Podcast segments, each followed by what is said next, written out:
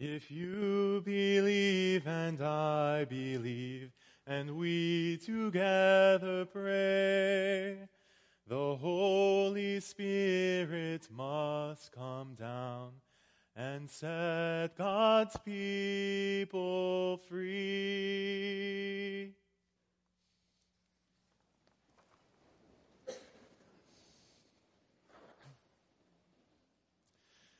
Good morning, Saints. To provide a little context to our worship this morning, we find ourselves in the miniature season of Ascension Tide.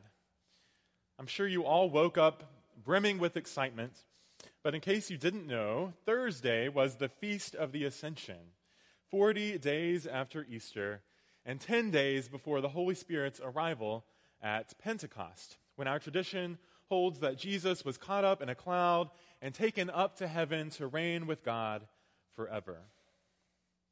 A popular legend among Episcopal clergy goes that one time back in the 90s, Ascension happened to coincide with graduation at the Virginia Seminary. With the entire school gathered in the chapel, donned in full academic regalia, the celebration ended with a majestic hymn of praise leading out into the courtyard. What the congregation did not know was that an overly innovative seminarian had obtained one of those rather tacky, life size manger scene figures of Jesus made of lightweight plastic and had attached to it a bottle rocket device.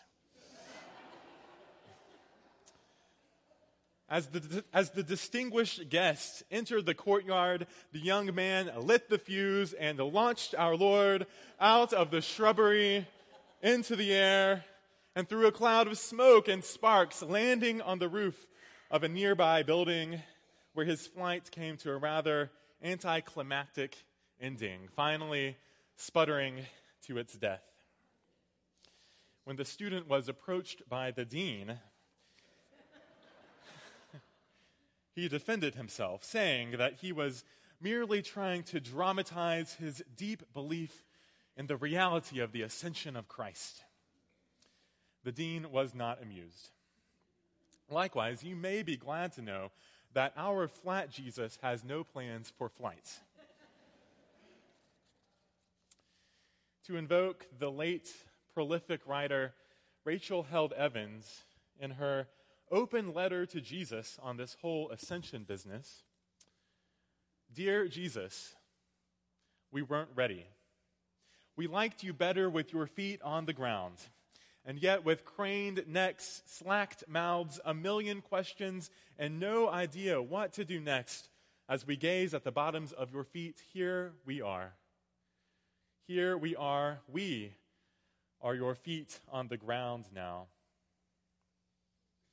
ready or not, as Jesus is launched into heaven, Jesus launches us ever deeper into our wounded world to continue Jesus' mission of proclaiming good news to the poor, freedom to the oppressed, release to the captives, and recovery of sight to the blind. Today in Acts, Paul, Silas, and company continue their good news adventure across the Mediterranean as they encounter an unnamed slave girl a fortune teller, doubly oppressed as she is possessed by a spirit of divination and possessed as a slave, exploited and sold in a sort of carnival sideshow. As she follows them, Paul becomes so irritated with the girl that he, in fact, exorcises her, not out of compassion, we're told, but out of mere annoyance a testament to divine grace at work through both virtue and vice. I appreciated the bells during the exorcism on the organ, by the way. But the text reports that when the woman's owner saw that his hope of making money was gone, they put Paul and Silas up on trial. Up to this point, the apostles seemed to have no trouble practicing their piety in the city until their actions yield a negative economic impact on cash flow for the slave owner. Only then do they suddenly become subject to vague accusations of disturbance and unlawful religious customs? A biblical reminder to us that in the complexities of discerning how we as individuals and communities are called to live out our faith in public life, that we would do well to follow the money when assessing the real convictions and power is at play upon doing so. And upon doing so, to be prepared to forfeit a cozy friendship with the status quo. Such action gets Paul and Silas thrown in jail. And in a turning of the tables, they are now in the, one, the ones in need of liberation. If their public trial and flogging was a shadow of Jesus' crucifixion day, then the episode that follows might be viewed as an earthly mirror of Jesus' harrowing of hell, depicted in Orthodox iconography with scenes of Jesus breaking the chains of those in death's dark prison and pulling up all of humanity from the grave, leaving nothing behind but piles of broken locks and chains and keys. This image speaks to the universal quality of God's liberation, not a simple reversal where the oppressed become the oppressors, the captives become the captors, but a new reality in which everyone is freed and no one is left behind.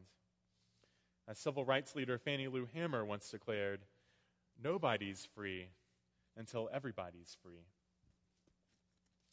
In the case of today's story, not even the jailer is left behind. Rather than flee the prison as one would expect, the captives are compelled to stay and wait for him. When the jailer awakens to realize his professional error, he considers taking his own life rather than facing the consequences of his action, asking that pivotal question What must I do to be saved? What must I do to be saved? The counter question is, of course, saved for what? Most eminently, the jailer needs saving from his own suicidal ideation and the wrath of his superiors when they discover his misstep. But on a more transcendent level, this question resonates with our deepest fears, questions, and insecurities as human beings. I'll never forget my first encounter with playground fundamentalism at age five when a friend asked me if I was saved. I didn't really know what he was talking about, good Episcopalian child that I was, but he said that if I wasn't saved, then I would go down there when I died. To which I exclaimed, I know. They dig a grave and put you in it.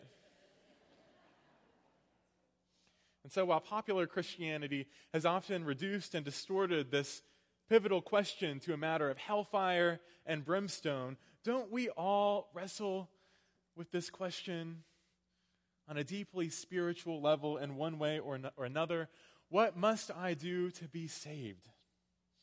Or, as the message version of the Bible puts it, what must I do to really live? What must I do to really live?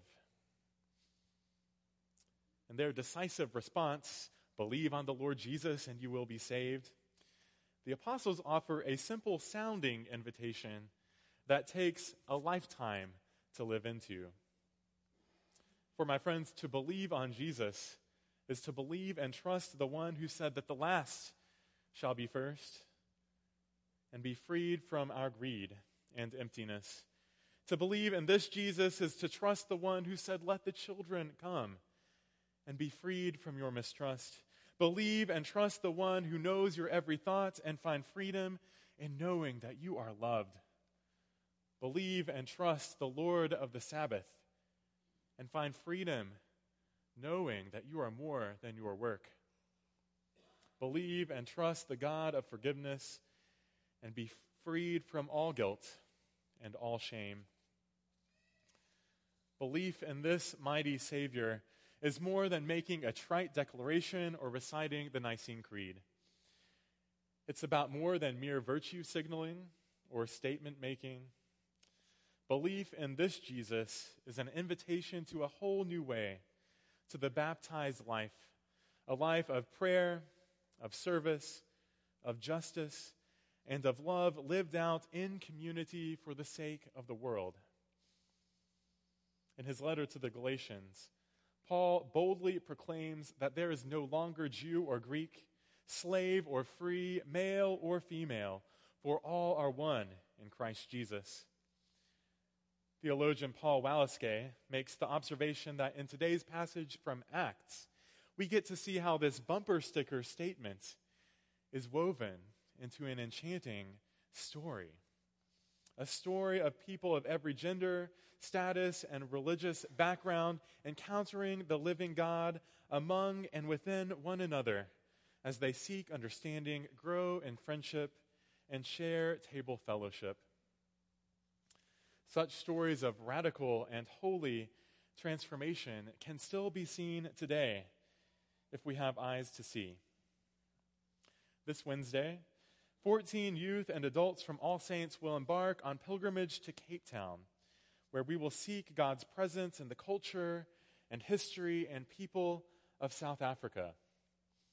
On Saturday, we will journey to Robben Island, where we will learn the story of another real life, modern day jailer, Christian Brand, who came to Mandela's prison in 1978 as an unquestioningly pro apartheid 18 year old white prison guard. Through receiving Mandela's kindness, wisdom, and compassion, he was led to change his views, and the two became close friends. Eventually, Brand began to do favors for Mandela, smuggling him his favorite foods, his favorite hair product, as it were, bringing him messages and even breaking the rules to allow Mandela to hold his new infant grandson at great risk of punishment. Years later, Brand would go on to join other former guards and working at the prison museum, managing the gift shop and maintaining a friendship with Mandela until the end of his life, and a powerful witness to true forgiveness and reconciliation. Through pilgrimage, our statements of faith become real life stories of faith and of love and of hope. And while it can certainly help to get out of one's element, you don't have to go far to be a pilgrim. Indeed, through Christ's ascension, we are all commissioned as his feet on the ground for the pilgrimage of Christian life the life of curiosity and wonder, a life of openness to God's presence and the annoying stranger and the inconvenient detour, the life that frees us from mindless complicity with the powers of oppression to join with God's life giving and liberating work in the world. My friends, what is it that you need freedom from today?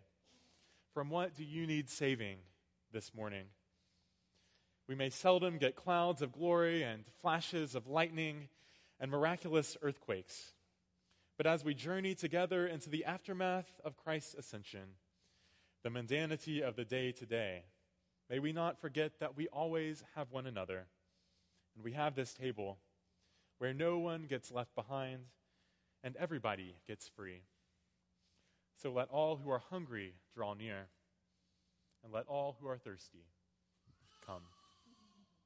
Amen.